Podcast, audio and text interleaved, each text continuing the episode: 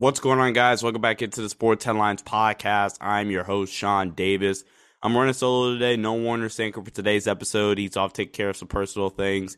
But uh, I'm happy to announce we're starting a great podcast series interviewing a bunch of people that are within the industry, whether they played, a couple of players, or a couple of people that have played in the NBA or in college basketball and collegiate sports, a couple of people that have been on coaching staffs. And uh, so today we're going to kick things off with a fantastic interview with Mo Dakhil, currently working for Bleacher Report and The Athletic. He was a video coordinator for the Clippers for six seasons and for the assistant video coordinator for the Spurs for two. So uh, let's dive into this interview with Mo. Thank you guys for tuning in, and uh, let's get into it. You're listening to the most authentic place in sports. It's the Sports Headline Show. Here are your hosts, Sean Davis and Warner Sanker. Welcome into the Sports Headlines podcast. We have a very, very special guest for the first episode of our new podcast series. Obviously, we still have all of our other content, NBA related, draft related, stuff like that. But we have a very special guest for our first episode, Mo Dakhil. Did I say that right? Yep, yep, we got it. Yes, awesome. Been practicing that a little bit. But uh yeah, as somebody that screws up more names than anybody else. I can't I can't be mad if somebody messes up mine, but you you nailed it. Oh no! I mean, you can. I, I, I, wish we had our co-host on Warner Sanker. I mean, he'll tell you nobody messes up more names than me. Um, but when we first, when we were starting to put together the podcast series, you were one of the first people we went on on this on the show. So appreciate you, obviously, for for hopping on with us, man. Oh no, I'm happy to be here. Thank you for having me. Absolutely. Um, so we asked this kind of to everybody that we're having on, and so well, first, obviously, again, thank you for having for coming on with us. How did you kind of like fall in love with basketball? Was it a specific moment, or was like a player or a game that you watched? What, what what was it for you? I mean, I always loved basketball since I was a kid. I mean, I grew up. I'm I'm old, Sean. Uh, you know, I'm I'm you know, I grew up in the '80s and and and watched the the the Lakers with with Kareem and Magic, and this is like, I mean, I caught the tail end. I didn't, yeah, you know, yeah of all of that stuff and i loved basketball there and then and then obviously the jordan era and things like that like i've i've always loved basketball but i never thought i'd be working in basketball or in sports media at any point um till much later but basketball was something i've always had a massive passion for so um and was a, a supreme diehard fan you know all the way until i started working in the league yeah. Um, so right now, I believe you're working with the Bleacher Report for articles and the Athletic with podcasts and stuff like that, producing great content for those guys. What? Um, how are you enjoying that so far? Working with those guys.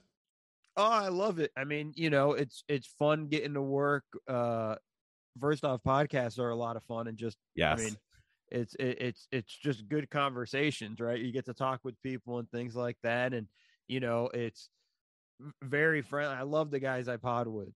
Mm-hmm. You know, from the guys I do Nerder She Wrote, Dave Dufour and, and Seth Partnow to, you know, the the basket buds on the athletic would, you know, I'm I'm laughing so much on Sundays when we're recording with Zach Harper, you know, Trayvon Edwards, Jay King, James Edwards the third, and and whoever else comes on, like they just make me laugh. I mean, I can't. I mean, I had a friend that was listening one time when I was recording, and and and she was just like, "You were cackling the whole time." Like, you know, it's like, yeah, sometimes it's just really funny um, and so you just have a good time with all of that stuff. So, you know, I'm I'm enjoying all of it. I love writing in the sense of I love coming up with ideas and, and putting stuff out there for Bleacher Report. The process of writing is very difficult for yeah. me. I'm not a very good writer. Um, and shout out to my editors at Bleacher Report. They do a great job making it look like I can put a complete sentence together, but like you know it's the behind the scenes it's it's it, it, looks like a fourth grader wrote some of these things and they got to help fix it um but it's but overall i love it. Yeah apparently like when i do our lakers nation post game shows with my guy trevor lane apparently i laugh too much. It's like it'll be a comment or two like is sean like high? Like why is he laughing so much? Yeah uh, it's, it's just fun right? You yeah i know time. yeah this is the whole point of the podcast. It's not yeah. radio it's not interviews. It's meant to be a it's conversation. meant to be, and, yeah. You know, you're gonna have fun. You're gonna laugh. You're gonna crack jokes. You're yeah. gonna do whatever you want. Oh man. Um. So let's start off with like the beginning of your career. So you start off, or well, kind of like how everything kind of progressed. You were a manager at USC for three seasons, 04 to 06. Correct me if I say anything wrong. Yeah. Can you just talk about your time at USC and how much you might have learned from that experience or just like that experience for you? You know, I'm, going to take it back a little bit further, Sean. Like it really started for me in junior college. Okay. You know, and I was uh, at Santa Monica City College, and it, that's kind of mm. how I fell into it. Um, this, and again, it was just going to be a hobby. I was a manager for the basketball team there uh, and you know, six months in, I was like, okay, cool. I want to do this. I want to be a part of this. And and just from that way, you know, I transferred to UC Irvine, was a manager there. Transferred to USC, was a manager there. I'm a super, super, super senior at that point, Sean, just because of transfers. Their credits don't always transfer you, things like that. You predicted the future. now we're yeah. having like six, seven year seniors. You predict yeah. the future. You know, uh, so we're that was that was the deal. But you know, what I learned in every stop was, you know, I picked up, you know, not just coaching tidbits and things, but stuff I liked, stuff I didn't like, stuff I thought, yo, that's really smart. Stuff I thought, like, hey, we, I don't like that we do this. I don't think it's that smart and things like that. And, you know, it's, it's, and I've learned that everywhere I've gone, you know, and every place has had, you know, the, the stuff you want to take away from and stuff you, you, you kind of go like, I don't think I'm going to need that. And I think, um, through my time at USC, I kind of, you know, and and and really all the all the places I were before USC, just the commitment you got to have, and not yes. just not just sort of doing the work, but doing the extra work, you know, and and paying the extra attention. You know, I was a manager, but I also would work, help our video coordinator. Mm-hmm. You know, I would I would be in the office way more um, than a normal student manager was, uh, mm-hmm. probably to the detriment of my grades. But like, you know, I was putting in a lot of effort in that because I knew that's where I wanted to be and and and and how I wanted to uh, uh, uh I wanted to develop a career in that area. So, you know, it's it's the the main thing I learned was the amount of commitment you got to put into these things.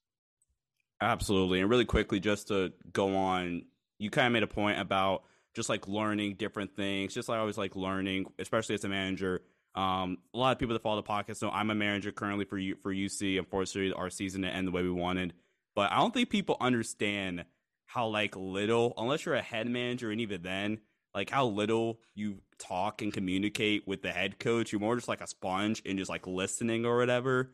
Um, I think that I, I'm glad you brought that up.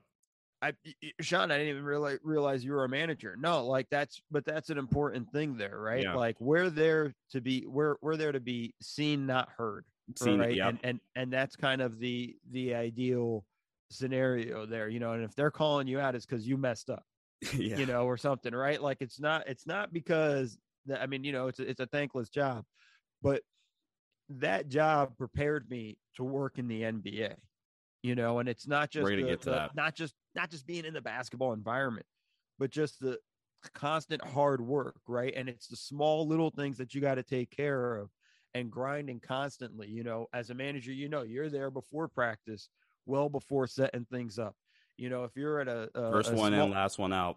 Right if you're at a small university you're doing the laundry because you don't have an equipment room. Yep. Um you're you're you're keeping these things uh clean and stuff and organizing and all that stuff. So, you know, it's it's that kind of stuff that you kind of pick up on as a manager and and like for me, I when people who are trying to get in the NBA and and and, and talk to me about what should I do if you're in college, um, you got to go go work in the athletic department, whether it's a student manager or whatnot, but like go get because that's the the grind that you need to understand because you'll find out if you really want to do it or not. And you know, I found out, you know, one of the GMs that that brought me on said, you know, they just love the fact that I was a manager because they knew I knew how to grind. Yeah, that's awesome. Um, I wanted to have this discussion. I felt like you'd be the perfect person to have it with. Can we talk about a little bit how being a manager is like just so underrated and how like it's a certain mentality you have to have? Because like you said, it's seen, not heard very little you're gonna get any credit. Like it's like you can't have much of an ego in terms of that. You can have an ego maybe outside of it, but you can't really be looking for praise or whatever because I mean you're gonna be disappointed rather quickly. Um, can we just talk about how kind of underrated it is and yeah. Yeah, no, it's it's it's hard in the sense because like listen when you're 18 19 years old 20 like you know and you're you're around these guys like oh, this is cool you want to be part of yeah. it but your your role in being part of it is literally just doing the, the grunt work, you Mm-hmm. know, and and your job is to make it so that the assistant coaches can just go coach, you know, it's it's sprinting to a wet spot and wipe up, you know, the, the the stuff, right? You know, or, or or having a ball in hand so that as soon as the ball gets out of play, you throw it right back in so guys can keep going. It's those small, small details. It's it's very detail oriented in that stuff, but you you got to learn it's it's not about you. You know, it's bigger than you. You know, when you're a manager, it's it's you're a small piece in this thing and you're an important piece. I want to make sure it's clear even though we say, you know, it's it's thankless and things like that. The coaches also understand how important it is because they don't want to be the ones having to wipe up the floor or Yeah. whatnot or things like that. You know, there are coaches that will and they to be honest, they should, but it's it's in the sense of like they understand though you're you're in the important piece to the puzzle. And it's just not something you if you're going in there thinking I'm going to be the star of the show, like you're you're in the wrong business. You're not Yeah. you're not even going to be you're the grip. You're the dude in Hollywood holding the boom mic or Yeah. whatever. You're not going to you're not supposed to be in the shot. And I think those are the things you're you're managers you, you develop that and it takes you a long way if you want to continue on the path of of working in sports and things like that because a lot of jobs in sports not just being a student manager or whatever but in sports in general a lot of them are thankless jobs. There's so many people that work behind the scenes that people don't even know are involved with a team and are important aspects of a team.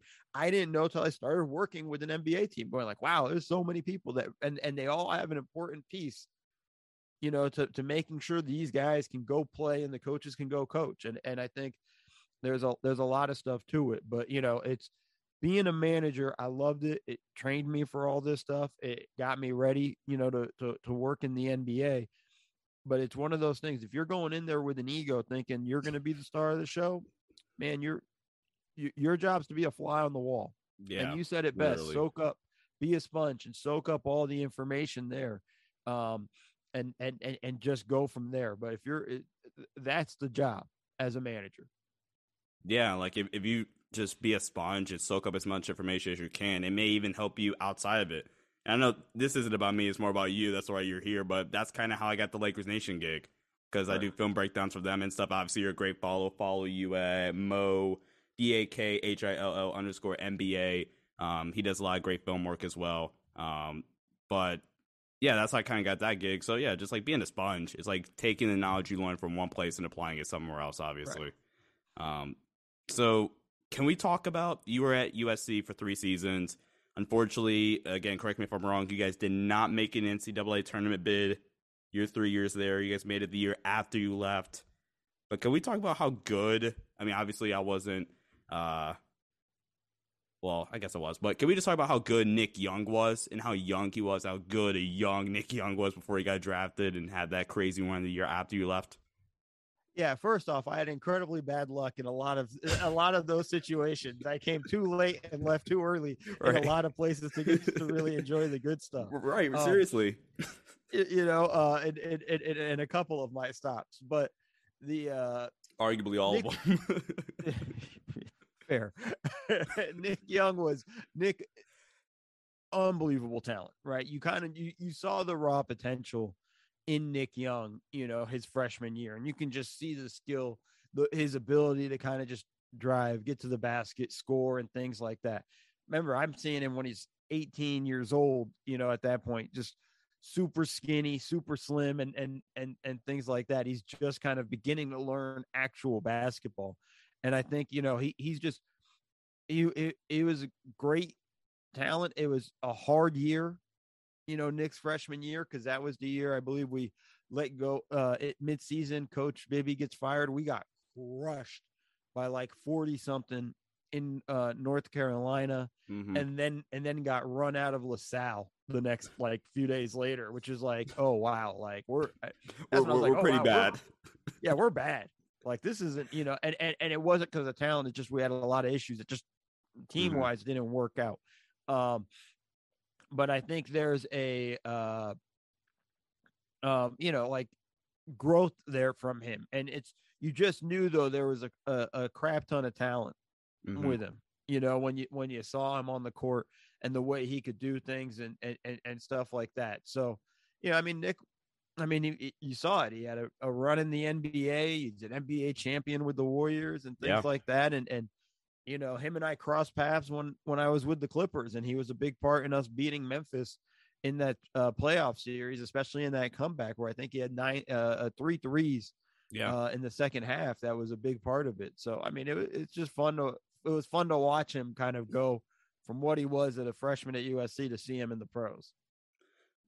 So this is one. So actually, obviously doing a little bit of research going into the interview. This is one of the things I was already excited, but I was even more. I don't know if the words were pre- uh, impressed or respect how you got the video coordinator gig coming out of USC. Can you just describe like how the hell that happened? Because I feel like that's so rare for a student manager to get that coming immediately straight out of college. I get it, it's USC is a high major program, but still. Well, I think I was an in. Uh, I came in as an intern with the Clippers. Um, okay. But but the important thing is, um, you know, it was my time at USC allowed me to to get an opportunity to actually get to know Neil Olshey, uh, who at the time was an assistant coach for the Clippers, and then in the offseason would run these draft workouts, and I got to be a part of the draft workouts and really spent the whole summer, you know, working out a couple other players um, with with him. And when I say working out a lot of other players, I just passed. It wasn't like I ran workouts or anything like that. I just passed, you know, um, and things like that. It was That's what cool. you gotta tell them. Like when I tell my buddies, "Hey, I gotta work out a player. I gotta work out X, Y, or Z." I, I'm, I'm probably grabbing a couple balls, just rebounding past yeah, them. I'm, I'm, I'm not, not, doing nothing. You know, like I'm running pick and roll with Carlos right. Boozer, but it's not like I'm telling him what to do or oh, right. you got to pivot. To... No, uh, it's Carlos Boozer. I'm an idiot. Like there's a level of difference, you know, in in that stuff. But it allowed me to get to know uh, Neil, and then from that, you know, he he got elevated to being the director of player personnel, and then I got to, uh, um, you know, after I graduated, got an internship from him. He brought me into the video room, and hence that started my path along the the journey of the NBA. Again, uh, just continuing to develop the point that's really not who you know, or it's not what you know, it's who you know. At least to start, maybe your knowledge will obviously grow when you get your foot in the door, but you got to get your foot in the door first. Yeah, and I'll say this though, it goes even one step further more than just who you know. It's who knows you. Ooh, you know, and it's one. it's it's it's important in that you know, you make yourself available. You know, I uh I tell this to people all the time who who ask for this thing. You got to go work every job. Uh, there's a tournament at on a weekend somewhere and they need some help and it's an AAU thing, you need to go do that. Whatever. You can't turn down, especially when you're trying to break in. You can't turn down opportunities. You know, the the I used to do stuff for the John Wooden tournament, mm-hmm. and and and and basically was just kind of my job was to make sure we didn't lose any basketballs. Honestly, that was it. And I got to be around the teams. I got to watch practices.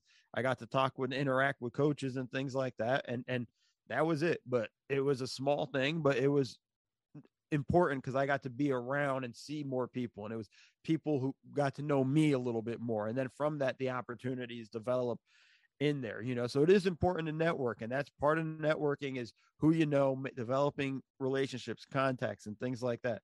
But what comes from that is they know you. Mm-hmm. And then when an opportunity comes that you didn't even know exists, they might reach out to you. And that's that's the important thing about it's not just who you know, but who knows you. Yeah, I haven't honestly even thought about it that way. That, that that's a great way to kind of frame it. Um, so now we're transitioning a little bit more into your NBA career. You've obviously watched a ton of film over nearly the last 16 years, and going to your first year, looking from then, looking at now, what's been like? How is the NBA outside of obviously the three point shot and Steph Curry in a good way changed the game of basketball, and in a bad way it's ruined the game of basketball. But uh, I'll like, argue. I'll argue. I, I don't think he ruined the game of basketball. But no, I'm saying like I'm saying in like in a joking way. Like I I, I yeah. think he wholeheartedly like changed the game for the better. But like now. 70 year olds are pulling up for 45 feet and warm up. Yeah, that's but that's on the coaches. That's on those dudes teaching these kids. Because yeah. you know, the, the, the here's the important thing about that, right? Is it's it's we see this all the time with guys dribbling the ball. We mm-hmm. never talk about it, but we we never talk about the dudes with with amazing ball handlers. You know how they ruin the game because now you have seven year olds trying to cross over when they can't even dribble with they even dribble with one like, hand. You know, it's it's it's it's it's you know we're we're just saying because we're seeing that and these are they're kids they're seven they're going to mimic whatever the hell they see but you Yeah, know that's on it's on, it's on the coach it's on us as how we teach the game and and i- at those lower levels all the way up to the pros in in that sense you know when we see that. So um i know you were saying it jokingly but a lot of people say well yeah these kids shooting this stuff. Well kids were trying to do the ai crossover you know at, at an extremely young age without being able to dribble with both hands. Like you know there's there's a whole lot of stuff there with that. But i think your question in terms of how's the game changed over my time Yeah, like schematically and stuff like that. Because there, there's certain like I mean, as watching a lot of film as well, like there's just things now that teams can't do defensively in terms of pick and roll coverages or some other things offensively that have just pre- pretty much been erased from the game. So kind of like from a schematics thing, like how has the league changed outside the three point shot? But you can't really take that out. Yeah, no, I think the most important thing you got first thing you got to know when you have these conversations, you got to preface it with they changed the illegal defense rule and then they changed the hand checking rule, right? And and and we're beginning to see defenses change now a little bit where they get a little bit more leeway and can be a little bit more physical now just starting this season. But that changed the game massively. It made it harder to post up you know, as much as everybody talks about the death of the post game, I go, illegal defense has a big reason for that. You were now able, and the reason why they changed the illegal defense rule was because Shaq was unstoppable, right? In the post. You got the ball in the Shaq's hands, and it was very difficult for teams to figure out how to handle that. And it allowed them to put in a quasi zone and things like that. And and and and so on. So that's the first starting point because that had a lot of ripple effects. And you've seen it shift though from this being a primarily big man league or post up league to a guard wing guard oriented century. league, Yeah. right? You know, and I think that became the thing because, like, even early in my NBA career, you had to have a big man, right? You had, Had to to go able to- inside out first. inside Yep. out, right? Everything was was like that. How did you deal with Shaq? How did you deal with Tim Duncan, Kevin Garnett, Chris Webber, and like they're all they're all different players and had different types of games, but you had to have the ability to have a big man that can kind of slow things down a little bit. And I think that was the that's kind of the biggest change we've seen, but a lot of it has stemmed from the rule changes.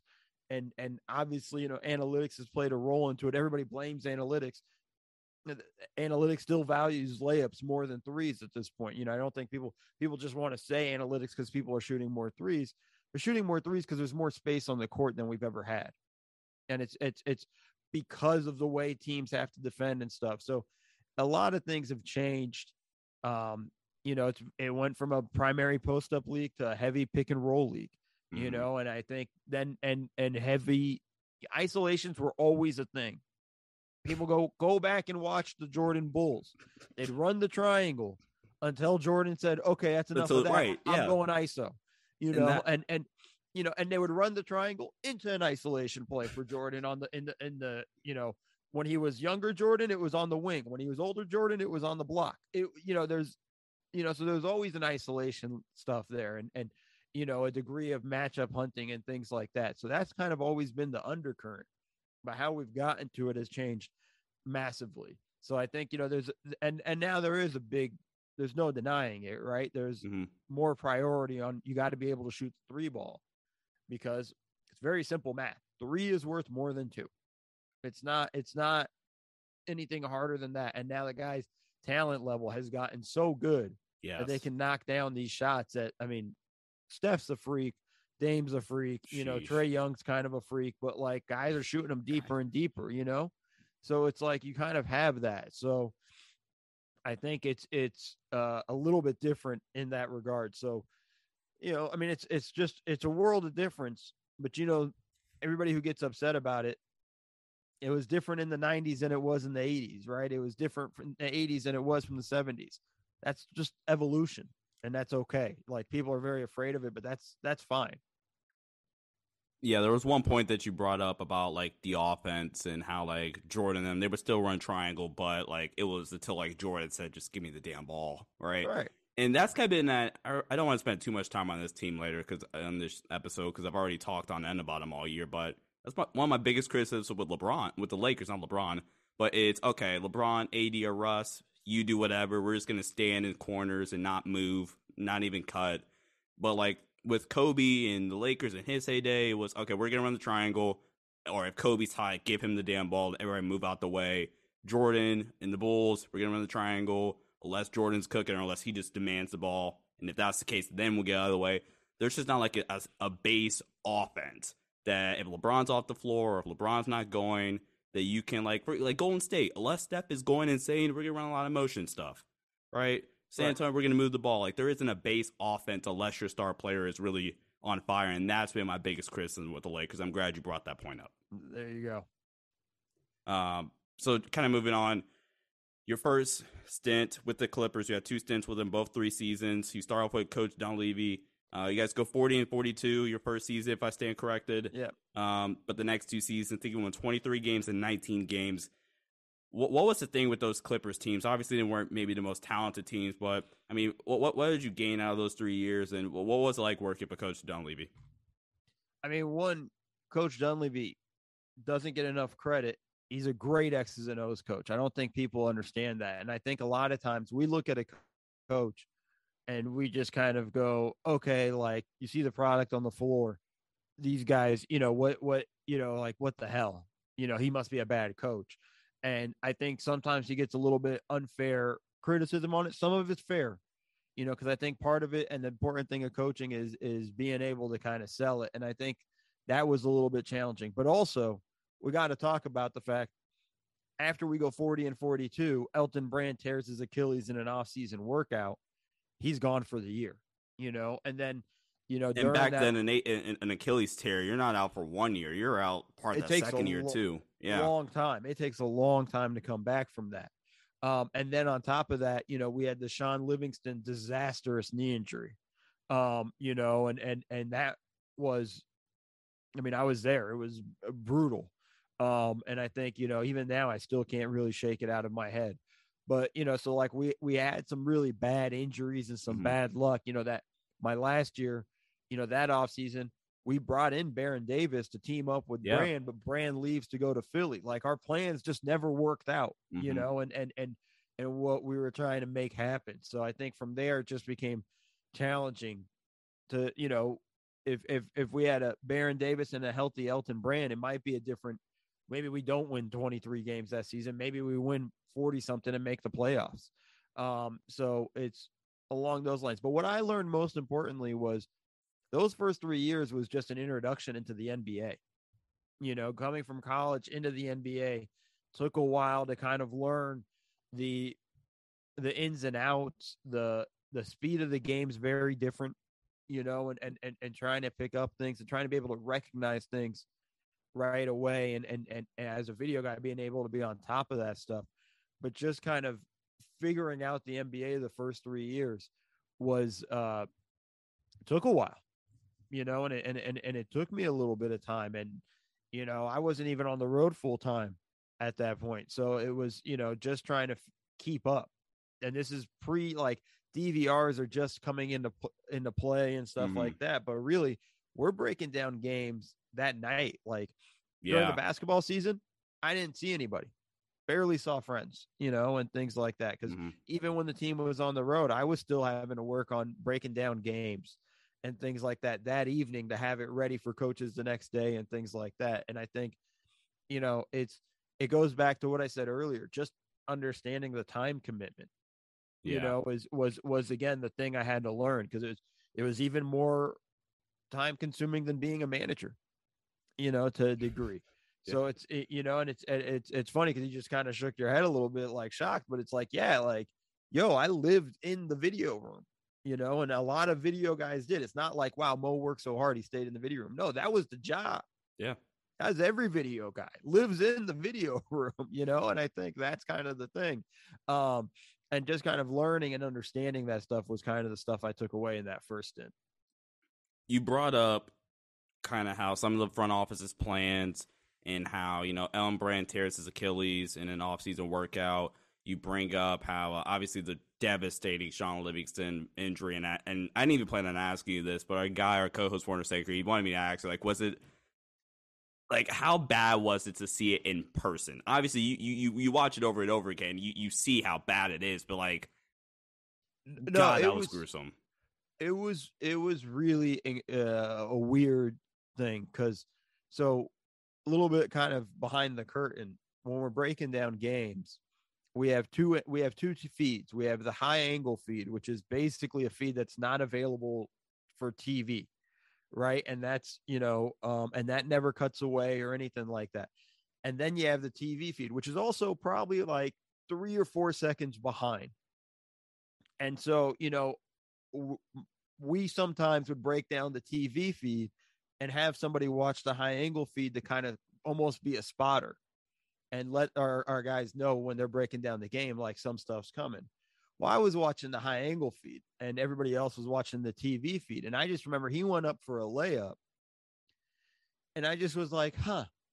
I go, something weird just happened to Sean. Like, that's not something weird happens. And then, eh, and everybody's like, what? And then we look over to the, and, and, and I switch over to the, the regular TV feed because I know I'm a little bit they're a little bit behind, and then you see it, and we all just jump then because then you see his knee go the wrong way, and that's just gruesome, you know. And and and there's no other way to describe it. I mean, it was, and and everybody's heart went into the pit of their stomach. Like you, everybody wanted to vomit, and it's not because we were, yeah. but just everything we felt bad the kid was about to sign a massive extension. Massive deal. Um, yep. you know, it's it's all like everything that in that moment you're thinking of all this, you're like, damn, is he ever going to be able to play again? You know, when you look at the when you hear the the list of things that happened, it was a dislocated knee, tore his ACL, PCL, MCL. I didn't even know there were that many CLs. you know, it was like there was like I was like, wow, you know, it uh, did something to his uh, uh, tibula, I think. Yeah. You know, it was or, or, like there was just so much stuff, and it was just like, damn, you know. And they stretcher him off, and they bring the stretcher actually by the video room before they're able to take him into the uh, ambulance, and you can just hear him in pain, like it's brutal, you know, and it's gruesome, and it's like it's something I never want to watch that injury again you know, because I actually can re talking to you now, I'm replaying it in my head, the whole thing of like, hmm, that was weird. What was that? And then looking over them being like, oh wow. And it was a non-contact yeah. Injury. The only thing I can like even come close, and this still is even on that level of like watching live in person, was uh Paul George's injury in the Olymp- the uh, like Olympic workouts yeah. or whatever, the five yeah. on five they had on ESPN that year or whatever. That's the only thing that co- Gordon Hayward is kind of up there.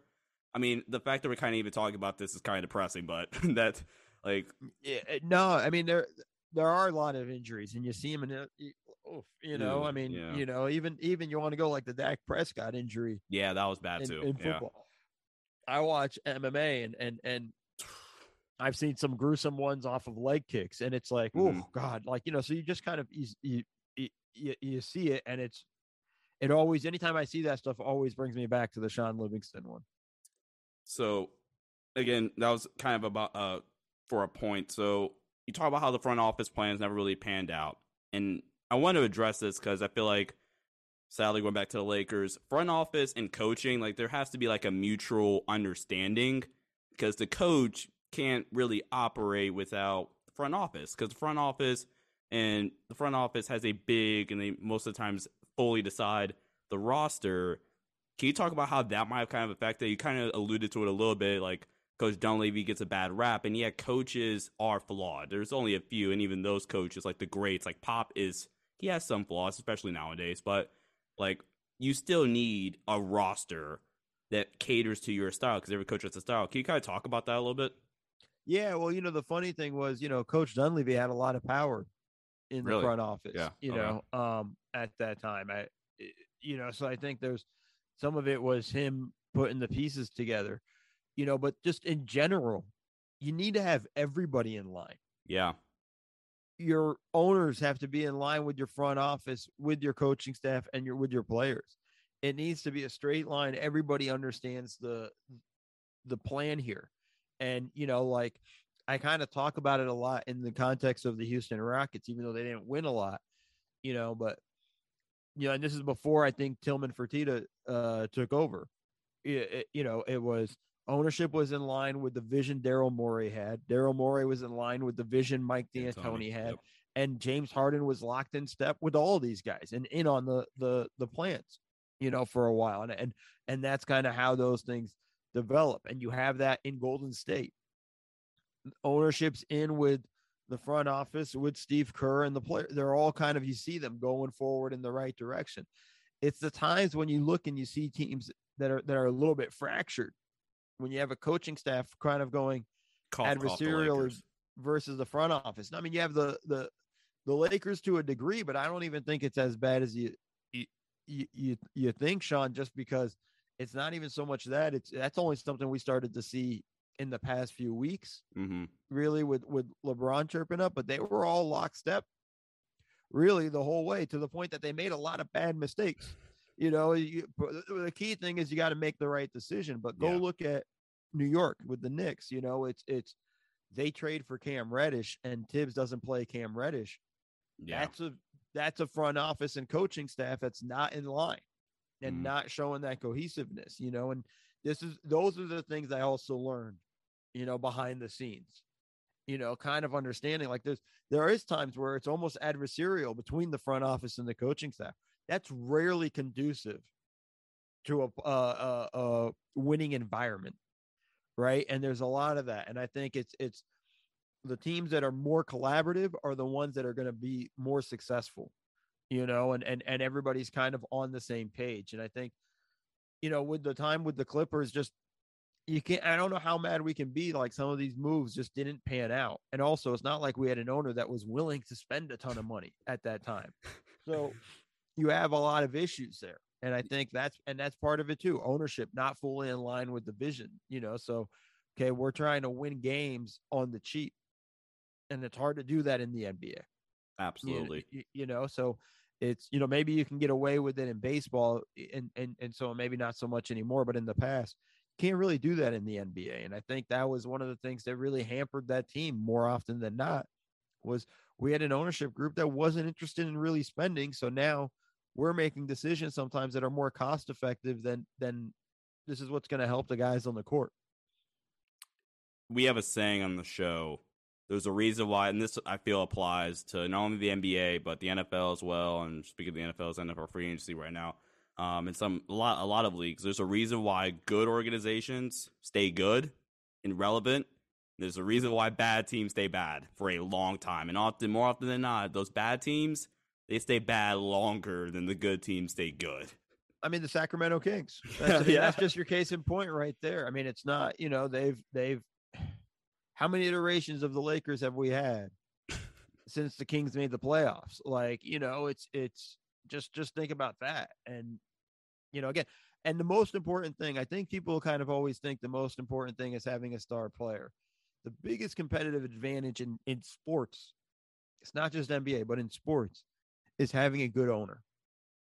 Having an owner that's going to invest and put money in and really kind of uh, be willing to make the moves that need to be done. And I think that's one of those things. You can win with a bad owner. You can even have a good run with a bad owner and, and things like that. But You're like longevity, yeah, longevity, it's it's it comes down to ownership because it gets expensive. Look how expensive this Warriors roster is. You know, like this is, I mean, with with what they're paying and things like that. Now, let's hypothetical now. Yeah, Clippers. I mean, Ballmer. I mean, all in.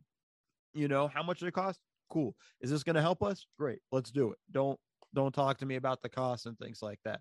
You know, it changes. Like, listen, if the Warriors flame out in the first round, I wonder if ownership starts going like, "Hey, man, we paid hundred million amount, in taxes yeah. or whatever their number is, and we lost in the first round. What's up?" You yeah. know what what are we what what happened?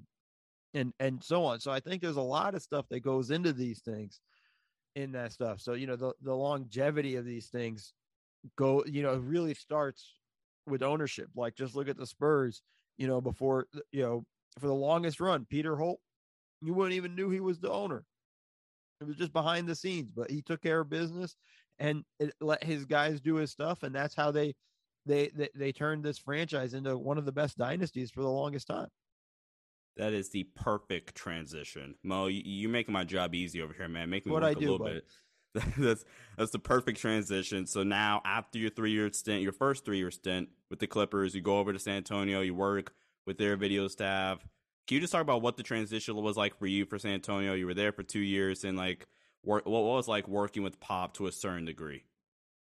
I mean, you here's the thing. I was coming from a really bad Clipper team, right? We just we the, the Clippers just got the first pick in the draft, just drafted Blake Griffin, and then I'm going to San Antonio, and San Antonio just traded for Richard Jefferson. Like I'm going to a team with championship expectations. It was a, a world of difference, you know, kind of walking in going like, whoa, this is wild. Um, you know, and just kind of looking at it was like, this is the big leagues. Mm-hmm. You know, no no offense to the Clippers at the time, but we were so bad, we pretty much knew we were done you know, with the season by December. Like we knew, okay, we we we can start making vacation plans for mid-April. Whereas San Antonio, it's like, yo, we're expecting to go to June, mm-hmm. you know, and then whatever happens. So, you know, it's that kind of level of expectations. You're like, yo, I got to bring this every day. Not to say I didn't work hard or bring it every day with the Clippers, but it was, you know, I got to kick hiding. it up another notch. Yeah. You know, this is this is a whole other level you know, of uh, no screwing around or anything like that. And and you know, part of the challenge too when you're coming to a new environment is learning the environment. Mm-hmm. You know, and, and what was acceptable with the Clippers, good or bad, may not have been acceptable with with the Spurs, you know, or their expectations are a little bit different. Just the funniest story is the first game I clipped for them, you know, and the and not even preseason, but I'm breaking down some stuff. And James Borrego is now the coach of the Charlotte Hornets you know, was the head video guy with with the Spurs. He looks at my the the the game I clipped, and he goes like, "Man, why is this only fifty something minutes?" And I'm like, "Oh, well, this is how we clip these games in it with the Clippers." And he looks at me, and goes, "Okay, like we do it this way." Just learning that, just how you clip games, different you know, and, and what's that, that expected. So, you, you know, I'm coming in almost again and having to relearn the video room, but just now in the Spurs mentality. And it would have been the same way if somebody went from the Spurs to the Clippers, you know, in my position.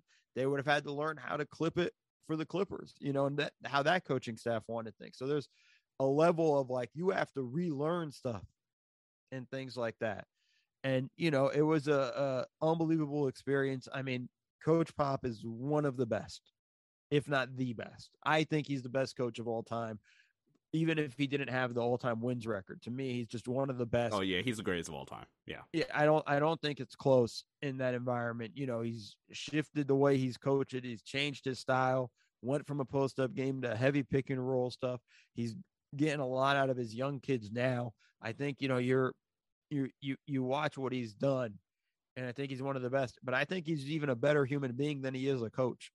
And again, that's saying a lot in the the praise of how how high I regard him as a coach. But he just it was never about him. That's the most important thing with with Pop. It was always about what's good for the players. What do the players need? What do they want? How do we make it happen for them? How can I get the best out of them? And it was always about that mm, with the Spurs organization. Everything was player focused. How do we get the best out of the players? It, it, we went and got an iPad as soon as it came out, you know, because before we were using an iTouch to put free throws on there for guys to look Sheesh. at their free throws or their shots. You know, this is but this is how old I am, Sean, right? And then the iPad comes out. We go get the iPad because it's a bigger screen and guys can watch their stuff. And it's mm-hmm. doing that kind of stuff and, and those types of things and learning that. And it's it's it's you know when you're with the Spurs organization, it's first class all the way. Pop takes care of everybody, takes care of his assistant coaches, took care of us in the video room, took care of the training staff, the strength and conditioning staff. Like it's first class all the way, and it's but it's all geared towards you got to perform, and it's nobody is bigger than the Spurs organization. And, and the most important thing is how are we taking care of our players? So it was a, a, a massive difference going from the Clippers to the Spurs in one, not just expectations, not just in um, how I work in the video room, but just how the organizations operate were totally different. And part of it too, and this is a little bit sometimes we we forget about it, but what you can do in San Antonio, you necessarily cannot do in a city like Los Angeles. Right. And and and and you know, my favorite story is J.R. Smith kind of puts it properly. he goes from the Knicks to the Cavs, and everybody's like, "Wow, you're playing so well with the Cavs. You're shooting so well." He's like, "Yeah, there's nothing else to do in Cleveland." You know, it's it's it's along those lines of like, I'm just going to practice. I'm going to get my shots up. I have nothing else to do. Um, it, a lot more distractions in New York, a lot more distractions in LA than in San Antonio, and those types of environments. So, you know, it's it was a very interesting time, and it made me realize again. It goes back to the time commitment of like, wow, I was working really hard with the Clippers. I got to work even harder here, and not even harder, but smarter, and figuring stuff out in San Antonio. And that was kind of a a, a, a switch there for me when I went to San Antonio. Quick follow up. You kind of alluded to it a little bit. Can you talk about like like Miami kind of has this I don't want to say mythology, but kind of like mythology about them, especially with their culture that gets raved about. Can you talk about a little bit like the Spurs culture? You kind of talked about a little bit there. And what's your favorite pop story from your time that you got to work with them? Um, I think the the mythology is it's real. It's culture, right? Mm-hmm. And everybody, every organization has a culture, whether it's good or bad is a different story. But every organization has a culture. And when you go to San Antonio, the culture is, yo, you're going to work your butt off. You're going to work hard. And, you know, where this is players, anybody, you're going to come in and this is, you know, where it's it's never about yourself. It's kind of what we go back to when we're talking about the beginning of our conversation about being a manager. Put your egos aside at the door. You know, and you know, there's a big uh when you walk into the Spurs facility, there's a whole stone and hammer thing because it's it's the idea of you know the the stone cutter phrase where and i'm going to butcher this and i i hope nobody from the spurs hears this because they'll be mad at me. I'm supposed to know this by heart. Um i'll make sure i post it if you forget if you mess it up. yeah. Yeah. No i'm i'm 100% going to mess it up. I'm kind of forgotten it but you know when the stone cutter finally cracks open the stone it's not the that final crack that hit that opened it, but it was the hundred hits that came before it that led to it. It's all process. It's all a step. It's all those things, and you got to stay with the system and things like that. That's the Spurs culture, right? It's not the the one step that everybody sees, right? It's Muhammad Ali has a great quote of, you know, when I win it, the the championship or when I win a boxing match, it's because all those days of training beforehand that came forward, and this is just the the the the end of the journey. And I think those are the types of things you get from the Spurs culture in that sense. You know, it's it's unbelievable environment and everybody's geared towards one thing and it's winning, plain and simple. And other places say they're about winning, but they don't fully understand it the way the Spurs do. Yeah, and I've said this on the show as well in the past. Every player wants to win. Every coach wants to win or whatever, but I don't think every team has like the will to win if that makes sense. Like it's you know what everybody wants to win on their own terms. Yeah, that, that that's and that's the most important it. thing that I think people don't understand. First off, very, very, very few people can do it. Mm-hmm. You know, and and and and the window to do it is is is very small. Mm-hmm. But you want to win, you have to give up stuff. You know, yeah. um, this is probably going to be a stupid reference. Um, but it's from the the Marvel movie Endgame or Infinity Wars oh, or whatever yeah. Endgame, right? Ahead. And and all the Marvel references. Yeah, well, you know, if you're gonna get a soul, if you have to get the Soul Stone, you have to give up somebody, right? And and spoiler alert, right? Um, Black Widow basically dies, yeah. sacrifices herself so they can get the Soul Stone, right? Well, that's what it is, and when you got to give up something mm-hmm. To go win at the biggest level, and and for some players, it's I got to give up scoring or give up shooting as much, or you know, so that we can make that stuff. Or I got to go get, throw myself more into the defensive side mm-hmm. and things like that. You got to give up something to to win and and and add that sacrifice. So I think you know a lot of guys want to win on their own terms. We've seen a lot of guys try to win on their own terms, yeah, and a lot of them don't. And it's because they're not giving up something. And and part of it is they have to sacrifice something in their game to be able to get to that next level. By the way, guys, the reason I was chuckling there a little bit is not because what Mo said necessarily was funny. It's because on, Mo, have you ever watched the uh, YouTube series Game of Zones? Yeah, of course. Yeah, it's yeah. the episode. I want to say maybe like season three or season four when KD he's on his free agency tour or whatever, and uh, like he's he visits San Antonio, Kawhi, Pop. Right. I think Right. Manu's in there. Tony, they're just like soul box and in the dark, Right. grimly boys. And I just had to laugh. I had to bust out a laugh there when you said Uh, that. that. It's a good one. It was funny when I saw it. I remember that. Oh man. Um, can we talk about a little bit? Obviously, you got to work with them for two years. Um, how special? And I feel kind of now underrated because all three of them are retired now, and uh, recency bias is a hell of a drug. But can we talk about how good, special, and underrated that Spurs big three was with Tim Duncan, Manu Ginobili, and Tony Parker was? Yeah, I mean, you know, the talk about leaving your ego at the door, you know, Pop was able to coach those guys and hard, you know, and would come down hard on those guys because he knew if I it, it set the tone. If I came down hard on Tim, that means a guy like Matt Bonner can't be upset if I yell at him. Right? It's those types of things. And those guys very unselfish. And there were battles between them, right? You know, we've heard the stories of Tony and and Pop not getting along. Remember, there was that eventual, like, you know, the possibility they were going to trade Tony to New Jersey for Jason Kidd, and that stuff was going on during the finals when they were facing off with each other. Yeah. Like, there was all of that stuff, right? And and and there's that stuff, but there's an the most important thing was there was a respect of the game and the work that came to it.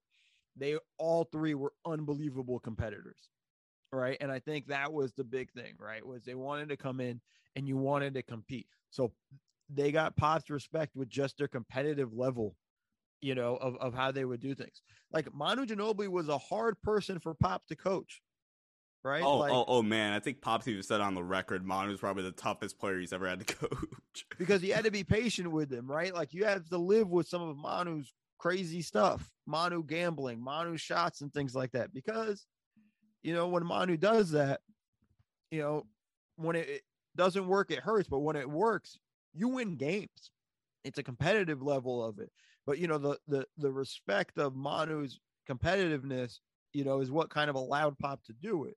You know, allowed him to coach him. But it was a challenge for him, right? Like that's not a guy you you a wild card who would do something wild like that you wouldn't always be comfortable with but you also don't want to take that away from him because that's such a big part of Manu's game right like then Manu's not Manu and and you know he's a legend for a lot of the stuff he's done and his abilities on the court and and you know some of it was unpredictable and things like that but it was hard for Pop to kind of uh coach him but once they kind of figured it out it's probably one of his favorite guys, you know, of all time in that stuff. And I think there's there's a reason why that big three just works so well together. Is Mhm. they all understood each other. They all had the same commitment of trying to win a championship every year. And I think it, you know it goes a long way. And then allowing themselves to be coached, which is something again we don't see from from players sometimes. Some of them really struggle with that. But especially allowing- like, especially like at the NBA level where I was telling Trevor like I can never coach on an NBA level because like the you have to deal with it's it's kind of like political nowadays where you can't play a certain you have to play a certain player X amount of minutes because he gets paid X amount of money where and it's so rare to get guys like Manu or Tony Parker or Tim Duncan where they don't care. Like they just want to obviously want to play minutes you're better off with them on the floor but the, at the end of the day they just want to win. And it's so hard nowadays I feel to find just a group of guys. They'll stay together for that long but at the end of the day they just care about winning. I could score five points but if we win that's all I care about Yeah, and I think that's kind of the stuff we get from those guys. You know, um, it's funny, like there's always a debate of who's better or whatever and things like that. They had a longevity of winning, yeah you know, um, and all the way to winning the, their, their last championship together in 2014. You know, like, and that was a big one considering they got their hearts broken in 2013 hmm like I think you know it's for them to come back that next season and come back with a vengeance. Like they're they are yeah just some competitive dudes, and you know nothing but respect for them. Obviously, I'm biased, but you know the they put in the work, and that's the other thing that's most important. You know, like there'd be times in the gym I'd be I'd be breaking down games, and I would just hear the shooting the shooting gun go, the machine where it rebounds for you. And there's Tim just working on shots quietly in in by himself and and and, and getting shots up and things like that. Like they put in the work to be that team. And again, talk about straight line, everybody being in line. They were all in line and all pushing towards the same goal. it it it went really a long way for the organization. You guys go 50 and 32 that uh, your first season there, but the next season you guys come back with a vengeance. Manu has an incredible season. You guys finished 61 and 21, clinched the first seed. I want to drop an F bomb so bad, but what the hell happened in that first round series against Memphis? Obviously, Manu misses game one with a hyperextended elbow. You guys lose by three. You guys fall to the Grizzlies in six games, and so can you like from your vantage point, being uh, one of the film uh, video coordinators, what the hell happened that series? I'm still trying to figure it out, Sean. And thanks. You're just bringing up all the old hurts. My bad, man. John Livingston, this, like, what's next, huh? Um, you want to start? We haven't gotten to Lob City yet. Like, what are we doing next, Sean? Um, no, the uh, uh first off, you got to give Memphis a ton of credit. Like, that was an a terrible matchup for us, right? We we were not, we did not want to match up with them, and and sure enough, we end up with them, and they played their their butts off. And you, you know, people don't understand that arena FedEx Forum. That's a hard place to play. When they're rolling, they are rolling. And that started, by the way, three straight years of me having to play Memphis in the first round of the playoffs because I go to the Clippers the next year and we play them for two straight years after that. Like I was so freaking tired of Memphis by the end of it. Off topic, um, did you guys? I know you guys split the first two years. Which year did you guys beat them? The first year, lost the, the second, year. and then the you get year. Doc. Okay, okay. The first year, and then we lose to them the second year, even though we went up 2-0. Blake sprained his ankle in practice, um, and then we we lose the next four. So yeah. Um, but that first year with with San Antonio, honestly, shot like I thought we were winning the championship. It's conv- if, if and I'm still convinced of it. If we beat Memphis we're winning the championship. At the very least, getting to the finals. Like we were that good. And Richard Jefferson, his second year with San Antonio, the first year didn't go as well. He really kind of struggled trying to find his way in the system and things like that. But that second year, he shot the ball unbelievably well. He put a ton of time in with Chip Engelland working on his shot, kind of reconfiguring it and and and and, and, and putting it together. And it was unbelievable our run. Manu gets hurt the second to last game of the season, and I won't forget it. It was coming off of a uh, he's defending a screen, and he throws his arm in between the ball handler and the screener. And mm. this is against Phoenix. I don't remember who was who were the principals on Phoenix's side, and that catches his elbow, and it you know um hyperextends, hyperextends it. But I almost feel like I think he even might have uh fractured something in there. Um, and Manu was trying so hard to come back for game one and you know finally like we just couldn't do it. And give you know memphis wins game one at on the road. They had all the momentum. They were super hyped up. They were ready to roll. And then just from then on it was a straight series. And it was a young mike conley young marc gasol Beat, zach uh, randolph zach randolph. Tony allen. I mean uh Tayshaun prince was was he there? Then yeah he was there then. Yeah i think so. Um, you know, it's like they they were a tough, tough team, and and you saw the rise from them after that. They were they kind of their first step into kind of being a a, a, re, a regular playoff team for a few years with that grit and grind group. Um, but they were i mean it hurt us and and, and it, it hurt me because i knew that was my last year in san antonio because that was the, the lockout was coming right after that um so you know like when you ask what what happened man, we just hit the wrong team at the wrong time. So this actually, I'm glad you brought up the lockout because that was literally my next question. How did the lockout kind of like affect you? And you kind of brought it up, like you knew it was your last year because the lockout was uh, coming up after the season. If the lockout doesn't happen, do you think you wind back up in San Antonio in some capacity? I have no idea. Okay, Sean. fair enough. I, I, I really don't. Um, it's hard to kind of predict that in in that scenario.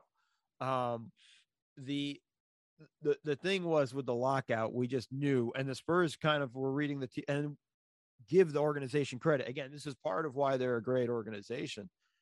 They read the tea leaves and like, yo, this is there's going to be a lot of missed games, you know, and and they were trying to help me as early as February, you know, trying to even get me an opportunities to take a, a to find a college job you know they were because they were just saying like hey look you know there's not going to be any games like we're not going to have as big a video room i'm like no i understand that and i only had a two year deal like i understood after the second year, I'm probably gone.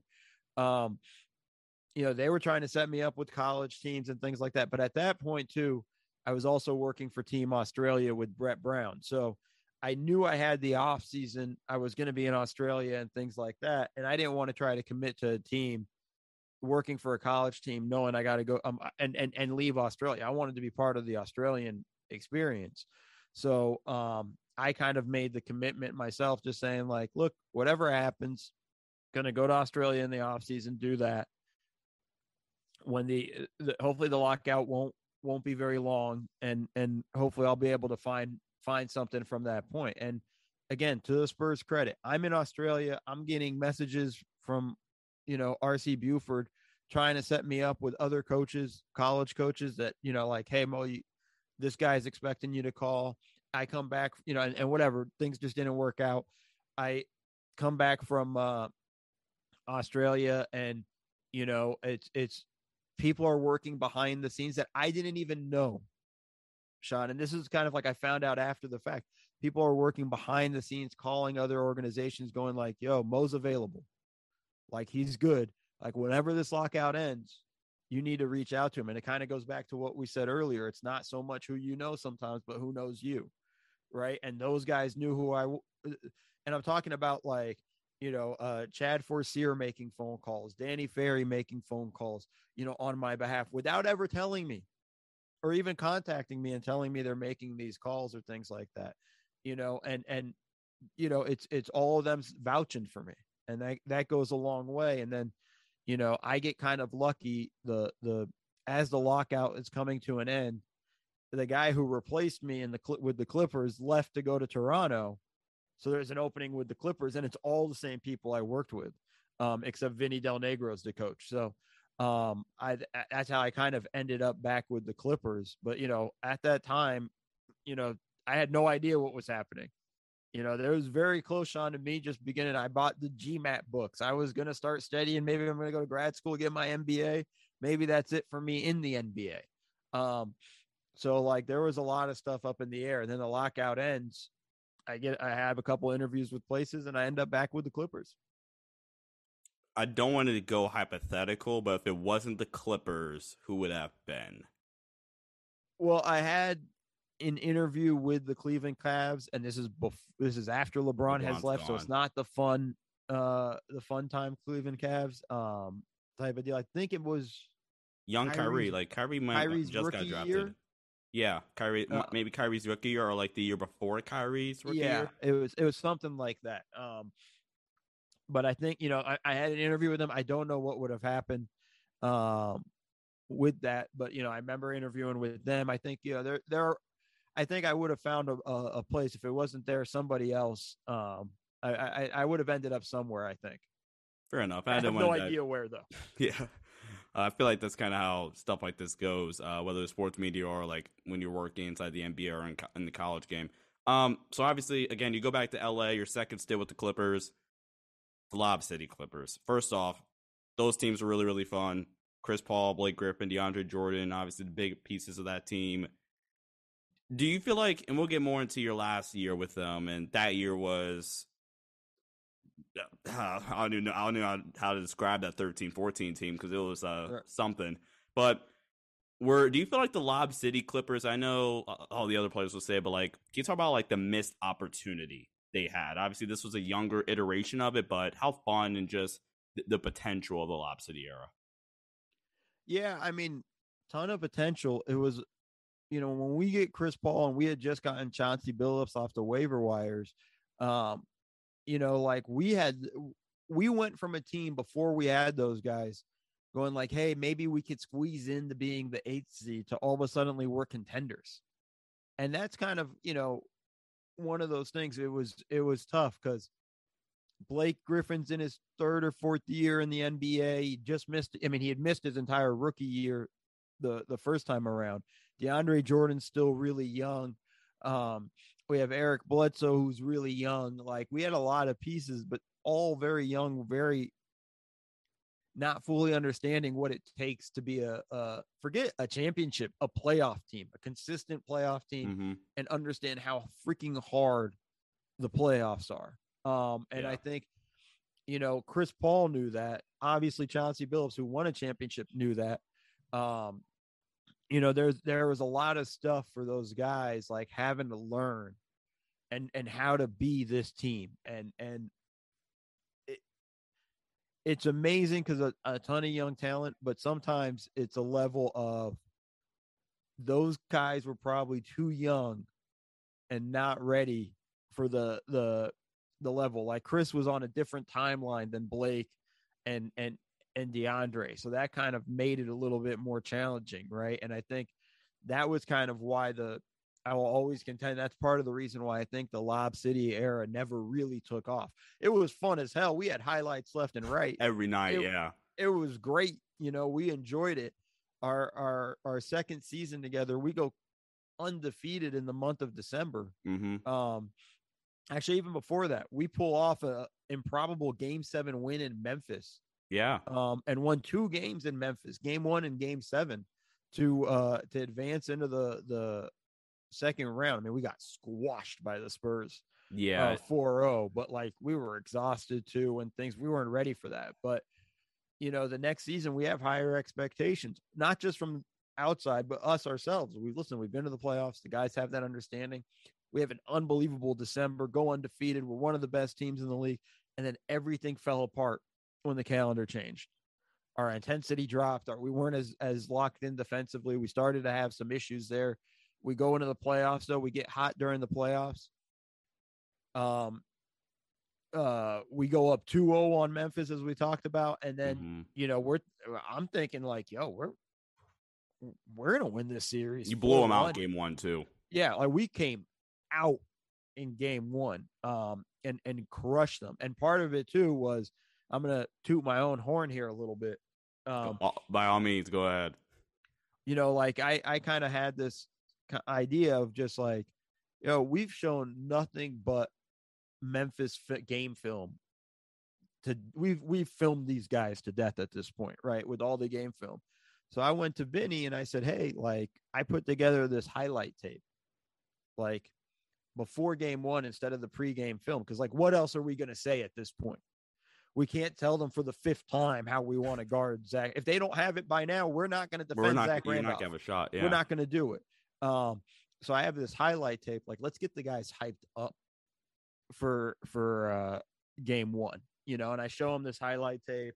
I've spliced in clips from the movie The Gladiator. I have music going. I have it rolling. I have um uh the Bugatti song and I have Meek Mill on there. I have like all sorts of stuff going. Like everybody's kind of hyped up. We show it to them. Boom, we go out there. We win by like a thousand. I'm taking credit for that. Had nothing to do with the players. That was all me. All me, Sean. That was my one playoff win. Hey, hey, you, you you gotta get some credit after all those years, right? yeah no but i mean like but you know we go up 2-0 and again this is how this is how small margin of error there is in Yeah. the nba right? Blake lands on somebody's ankle or somebody's foot and sprains his ankle incredibly bad. We don't win another game the rest of that playoff series.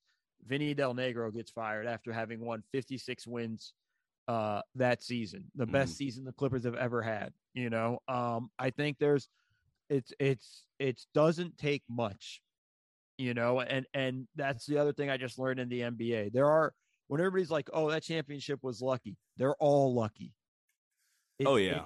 it's it's it just one thing goes wrong and everything can fall apart and that's exactly what happened to us with with those two years with uh vinny Yeah, I mean, it, it definitely takes an element of luck to win it to win an NBA championship. And players talk about now, now more than ever. Maybe like if you go back to 2012, 2013, right? This season, right? From this season on, you can't find a champion, a championship team that won without getting some sort of luck, or whether it was an injury, weird shot, weird shot being the Kawhi shot. Like that year, um, Ray Allen doesn't hit that shot, the Heat don't win, right? i mean we year- could go we can go all go the on way and to on. if PJ Brown doesn't have an unbelievable game seven, uh, Boston doesn't win. Boston, yeah, You, you know, like there's, I mean, like there's, there's, like it's funny. Like when the Warriors won their first championship, Doc Rivers came out and said that was lucky. And people like probably really I, I don't remember people. I would imagine people ridiculed him for it, but like Well, no, he's he's the reason why the the Warriors went seventy three and nine the next season. He pissed them off. They Thanks, were like, Doc. "That was luck." Okay, and then they went off, right? And that was the thing. So I think it's part of that, and Yeah, I think those are the things. You know, it's it's people will never understand, but it's such a small margin of error, and every further round you go in the playoffs, it gets smaller. It Yeah. is, you know, and it's and it's incredibly tough. And I don't think people really understand that sometimes.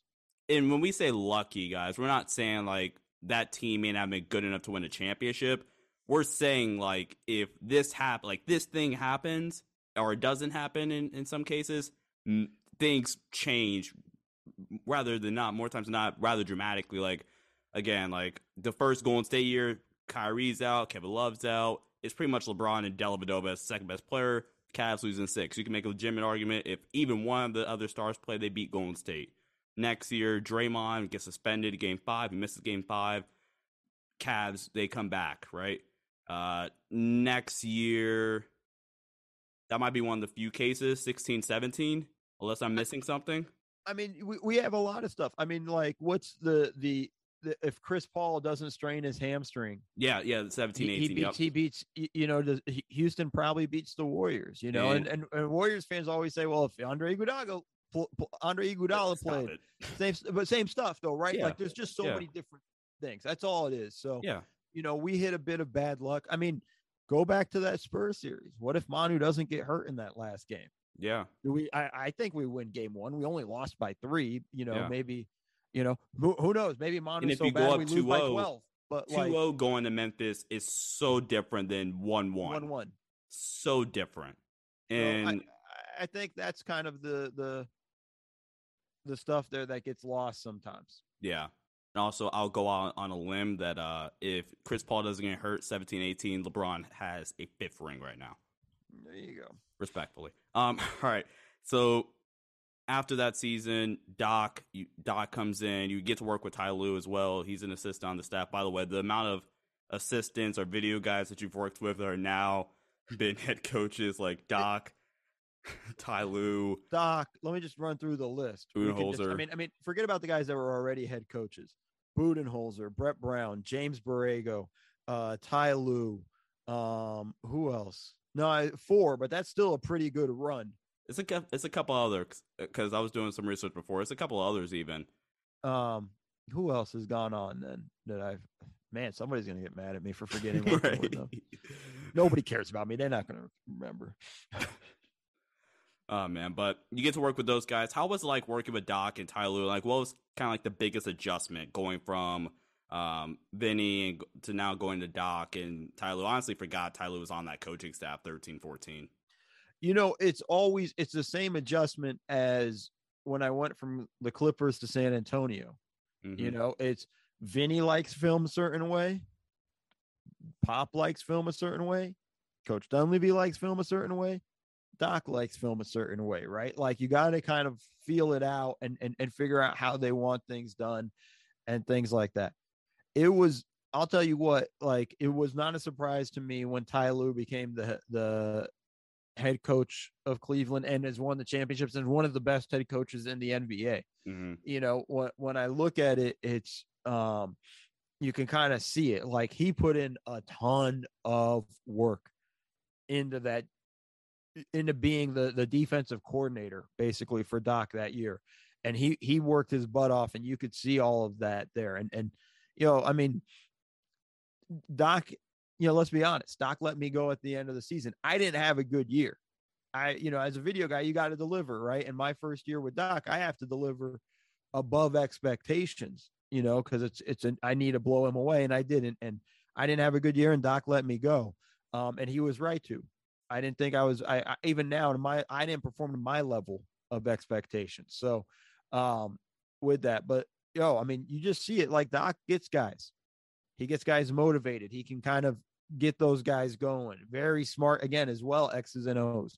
There's nobody in the coach. There's very few guys. You know, we talk about it like the IQ level of these coaches is another level. I don't get me wrong, I second guess coaches all the time. That's kind of what I do on Twitter. Um, but like Doc's a very smart coach, very intuitive. The only thing I would say that that he probably wasn't ready for was he came in as team president as well. And he had to now handle front office and being coach at the same time. And that didn't work out because general manager Doc did not really pan out, right? Like that was, you know, Byron Mullens was supposed to be the missing piece for us. Let me repeat that. Byron Mullens was supposed to be the missing piece for us, you know, for a team to, to contend. And that's like, yo, that's not the, uh, the number of people on your podcast who heard me said that and went, who? Like that's my point, right? I had to second like, guess myself for a little bit. yeah, no, I mean it's it's it's along those lines. So, you know, I think um you know, it, it was amazing to work with them and an opportunity to see that, you know, and and and and see how they they operate. And Doc, you know, d- did stuff I was very impressed with. Film film before practice was like 3 minutes.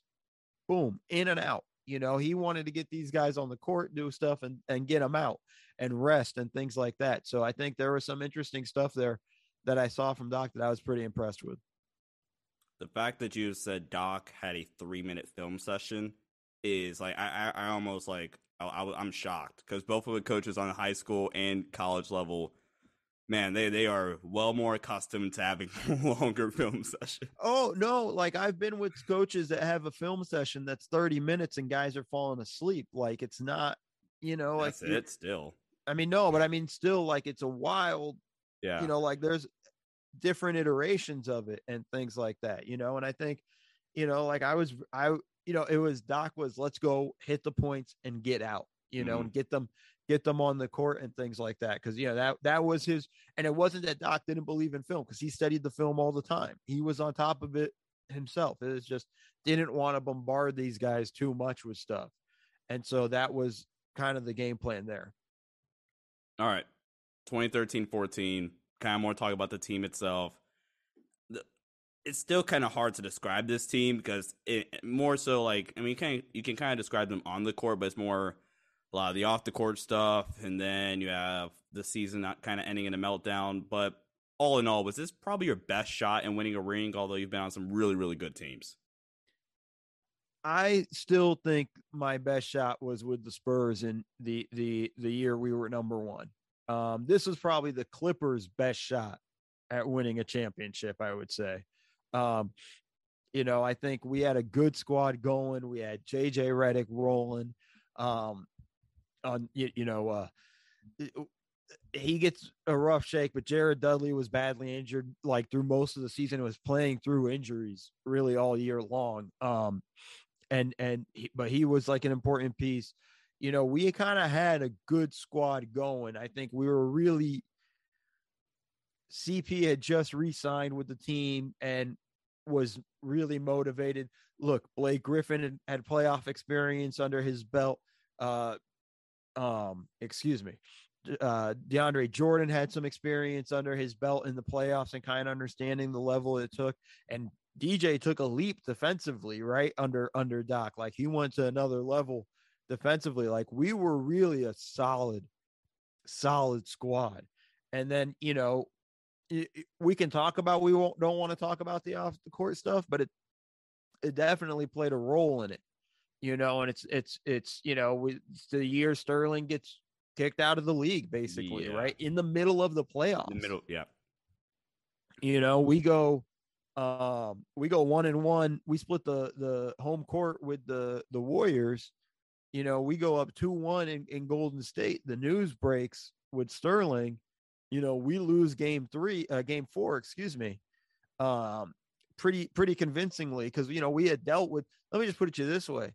It was a first round matchup. There wasn't a ton of media around us all of a sudden. The Sterling news break and the media grew exponentially. They're waiting outside our hotel rooms. You know, I'm just like, yo, I'm not walking outside to go get lunch and Clipper gear anymore um because that you know i feel bad for blake and those guys they can they can't hide the way i could but like you have a lot of stuff in that and i think there's uh challenging there so um we just kind of ran out of gas and then we get to Oklahoma City, we have a chance to win game five in Oklahoma City The and go three two. Yeah.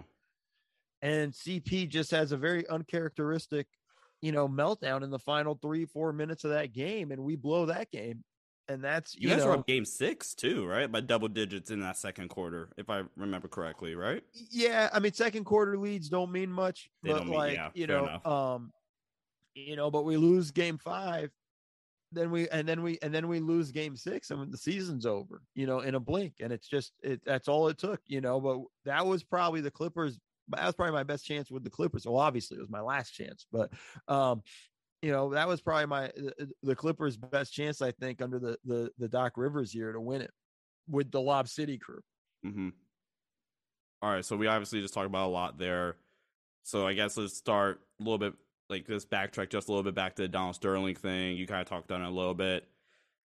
Guys like Doc, JJ Redick on his podcast. If you guys don't listen to that already, for the people listening, I highly encourage you listen to it. I listen to it all the time. It's a great podcast.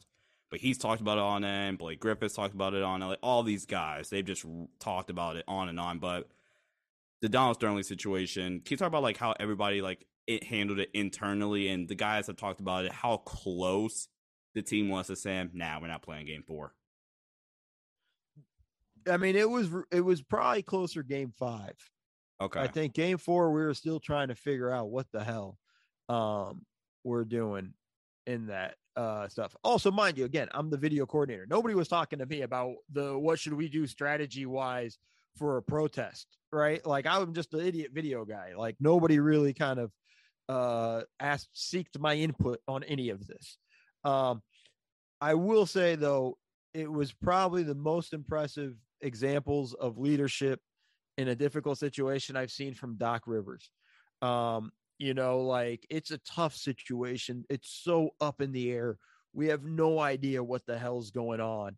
Um, and you know, we have calls from people outside the organization. Clippers should boycott and not play the playoffs and things like that. And people are like, you know, the fact, you know, it's it's funny. Many years after the fact, people are like, I can't believe they played. I'm like, you know, I kind of go back to what Doc was saying to the guys.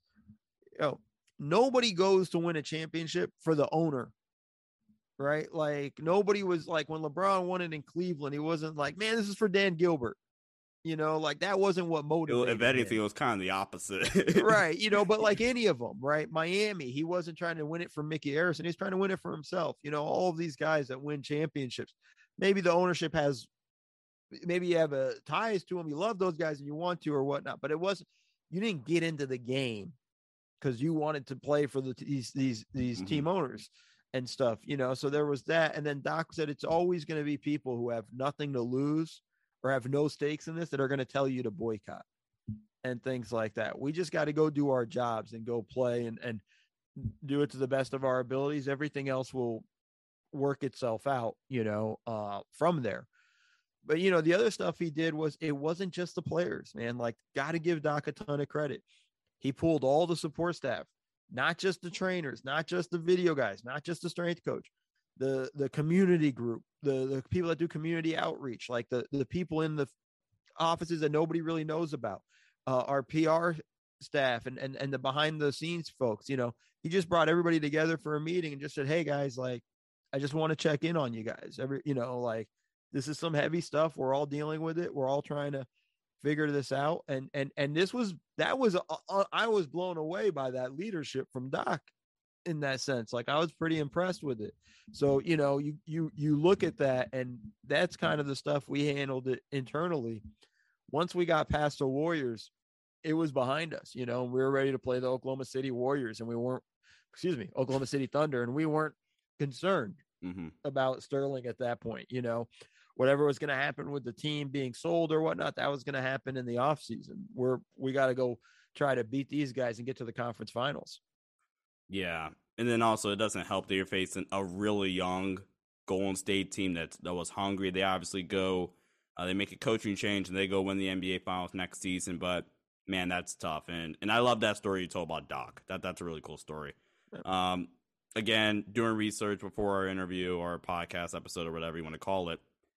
One of the things that kind of interested me the most, and this is something that I really wanted to ask you what happened? Why haven't you returned per se? Is it kind of like a thing where you don't get brought back and it's kind of hard to get your foot back, re enter that foot back into the door? And I guess as a final end to that question, would you still be open to a potential return?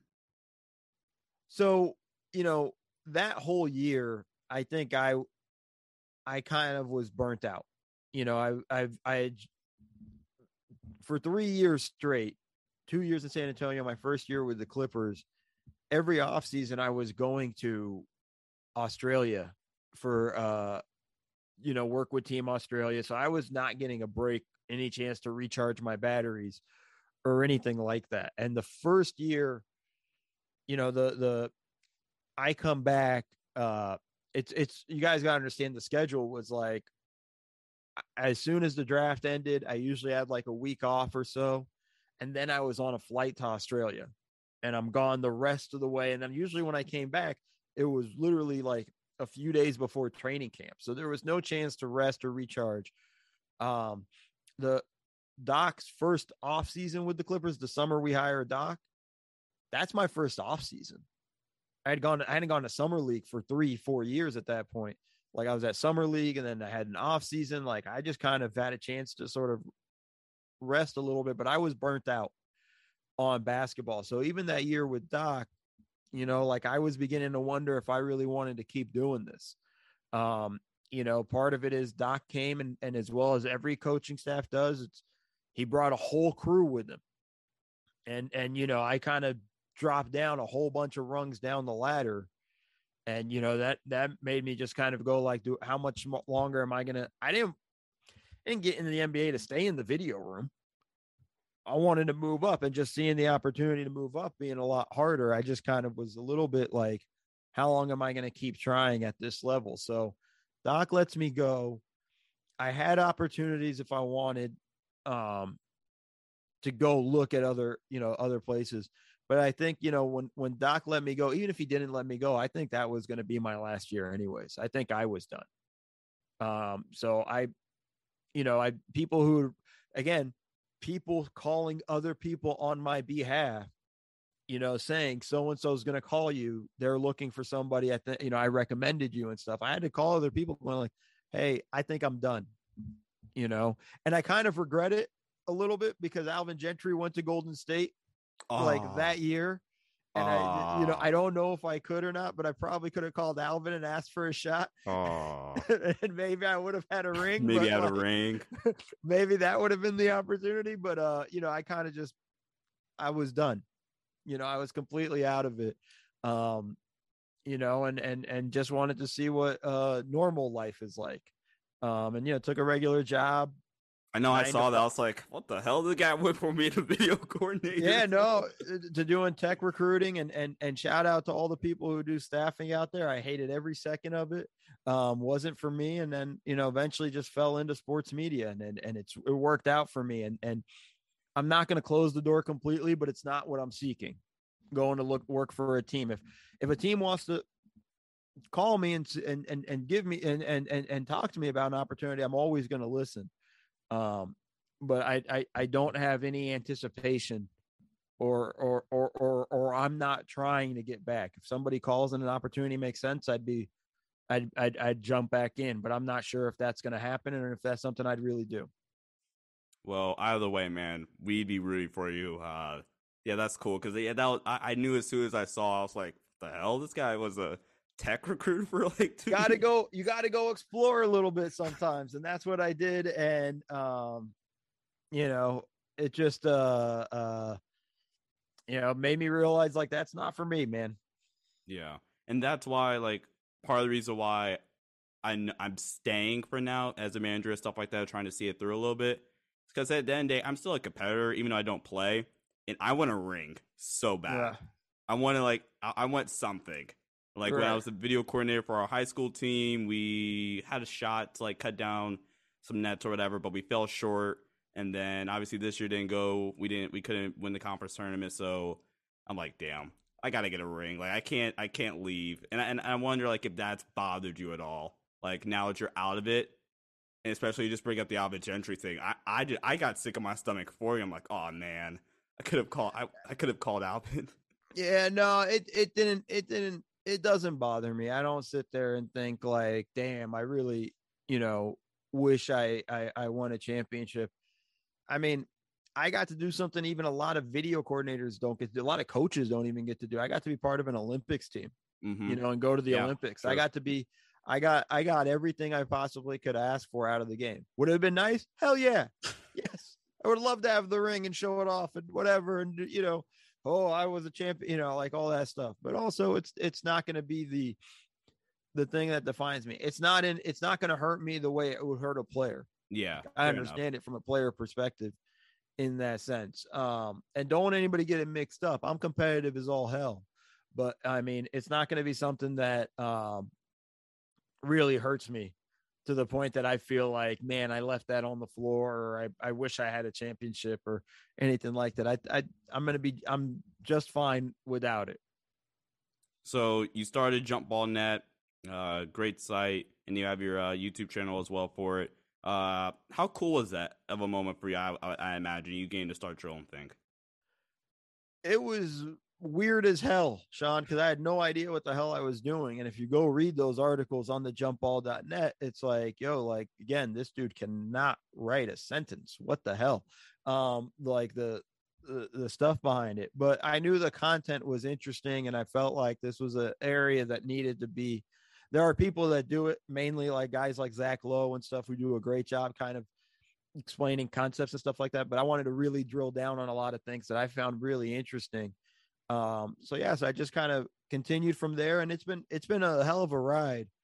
Um, you know, I was actually just joking with friends of mine the other day about like my growth just on Twitter.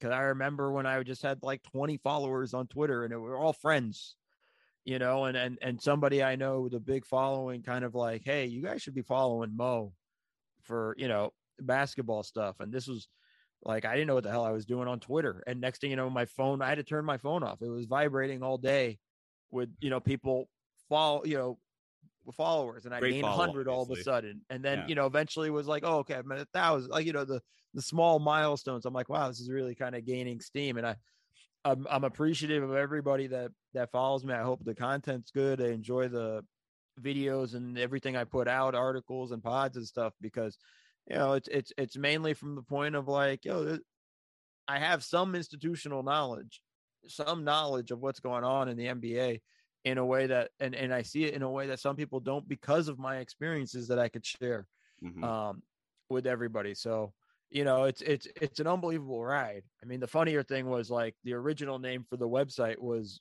so god awful that my my friends constantly make fun of me for it because it was just called Mo's B-ball block because I didn't know what the hell to name it, and then had to sit down and really think about it, and then call it the jumpball.net, and then somebody after I changed it, everything, have a logo, all that stuff. Somebody's like, "Man, you really should have called it nothing but .net." And I'm like, you can't come to me now about that. Right, right. Like, come on, man. Where was this at? Uh, like when I was. I needed you a week ago. Right. You know. Um. So, but anyways, but like, yeah, it's just you know, it's it's those kinds of things. So I'm even now still learning as I go, and and doing these things. All right, so let's wrap things up here with some rapid fire questions, and we have a segment that we end the show with called "Flip the Table." We'll end up with those things. So, a few rapid fire questions for you. All right, number one, who are your top five coaches in the league right now? In the league right now, um, Ty Lue, Erik Spoelstra, Ime Udoka. Um, Ooh, okay. Yeah, surprised you with that one. They're having a hell of a run. I like I it. You, I like it, but you know, okay. Um, I'm trying to think just top five. I'm always going to leave people off the the list. I should say Frank Vogel just to piss off Laker fans. But You're gonna piss me off by saying that. not uh, Steve Kerr's right there.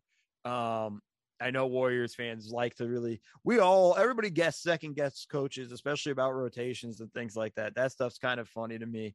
Um, I, I would say Taylor Jenkins, but the one thing I want to say though, Sean, is this is probably the best coaching we've had in the NBA. Oh yeah, for a long time. Like when you look at Coach of the Year, it's like, man, you could go Monty. You could go nine Udoka. different names, right? Well, that's no way. Udoka. You worked with him in uh, San Antonio. He was a player. There, there we go. go. That was um, yeah, it's true. So that's that's another one. Um, but you know, like for you know, I also just naming the top five, and I completely forgot Monty Williams and and Nick Nurse are yeah. guys that are pro that are in my top. I got like eight people for my top five, Sean. I don't know how you're going to deal with that. Uh, no, no worries. If I had to make a top five, Nick in no order. I think it's it gets tough when you have to do an order, but Nick, Erik Spoelstra, Monty's probably in there. Dang, yeah, it's pretty tough. Like four through like eight. I don't care what order you throw them in. I, I would give just based off of this year, J Kidd deserves some love a little bit. Right. Um, yeah. But for me, again, I, I, I will say this though. I think the top two coaches in the NBA are Erik Spoelstra and Ty Lue. Everybody else is. How about that. Ty Lue? Come on, Sean. Gotta be better. Yeah. I love Ty Lue. Love him. Um, build a starting five. This might be tough. Build a starting five of players that you've gotten to work with during your eight years. Two years at San Antonio. Your three years with the Lob City Clippers.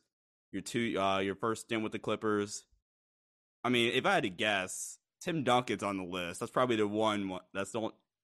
No, I mean it's it, that's a hard. That's a hard, hard thing to do with because I've been very lucky with yeah. the talent I got to be around. Um, I mean, Tim and Manu for sure are on the list. CP okay. is going to edge out Tony Parker, which might be kind of controversial.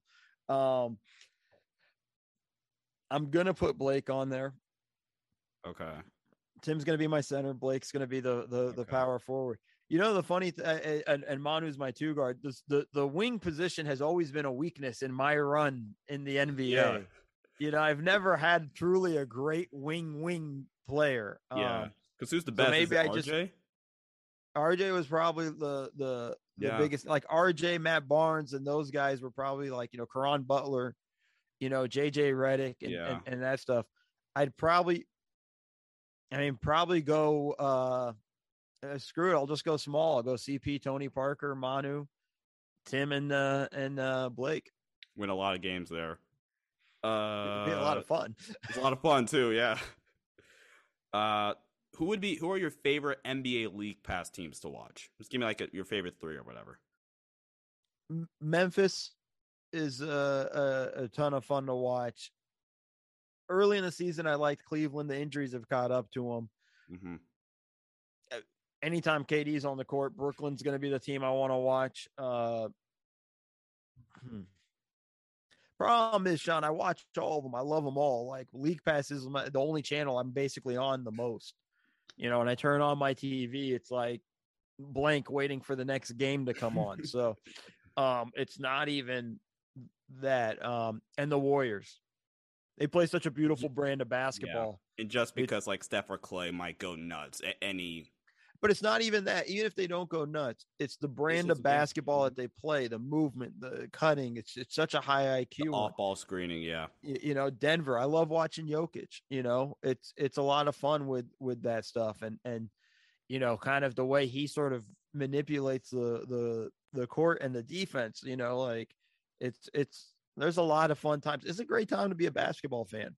Oh, absolutely. And it's March Madness now too. Heck yeah. It it's been so like crazy. Like the Lakers lost by 30. It's NFL free agency. Now I haven't even gotten the complete chance like look at my bracket and just like actually have a complete thought about who I have. I have a, a small idea, but if I had to go favorite league pass teams, I tend to gravitate towards great defensive teams. So I love watching Boston, especially like after December. I love right. watching Boston. Dallas, I love watching Dallas. Luka's also incredible. Tatum's also incredible as well. Um, and then either and pick like a, a flyer team. Toronto's really fun to watch. They're really lengthy, and Scottie Barnes is a player. So all length. It's unbelievable. All length. Like Fred Van VanVleet is the shortest guy, but he's like a, a long six three six four. Like, uh, all right. Who wins the NBA Finals? The Phoenix Suns. Ooh, okay, okay they've gone about this whole season kind of the way the Spurs did in 2014. Like even with injuries right now, and they're still racking up wins. Like I'm like, like they got like a pissed off attitude about them. Oh, they just they just have that understanding of really what it's going to take, and I just think they're the team. I think the team that comes out of the East is going to be bloody and beaten because holy crap, a that's a bloodbath. That yeah. Eastern Conference, you know, it's it's uh, uh, the only two teams you probably want to play, the only there's only one real weak team in there is probably Cleveland.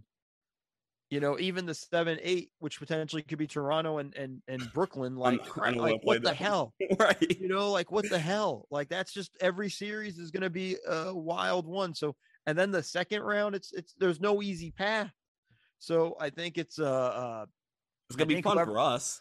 Oh, it's gonna be fantastic! I, I can't wait. Can't wait. But it's gonna be a bloodbath, you know. Whereas I think like Phoenix is gonna be able to kind of have a little bit of their toughest challenge. I think is gonna come in the in the conference finals, whether it's the Warriors or the Grizzlies.